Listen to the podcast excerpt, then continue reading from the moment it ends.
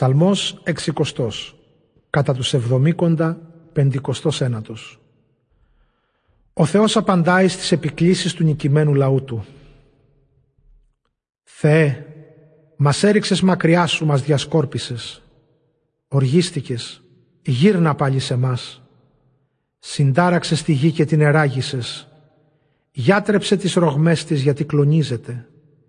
Έκανες ο λαός σου να υποστεί τα πάνδυνα, μας πότισες του ηλίγκου το κρασί. Σημείο έδωσες αυτούς που σε φοβούνται για να ξεφύγουνε το βέλος του τοξότη.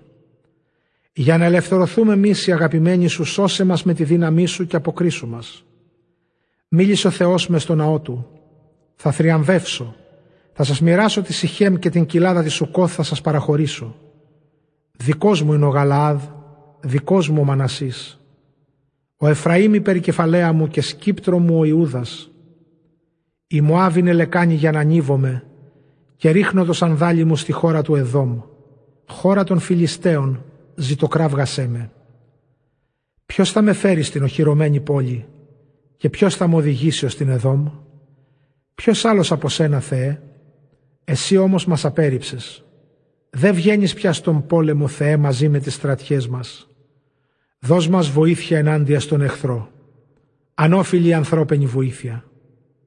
Με το Θεό μαζί μας θα κάνουμε σπουδαία κατορθώματα. Εκείνος θα συντρίψει τους εχθρούς μας.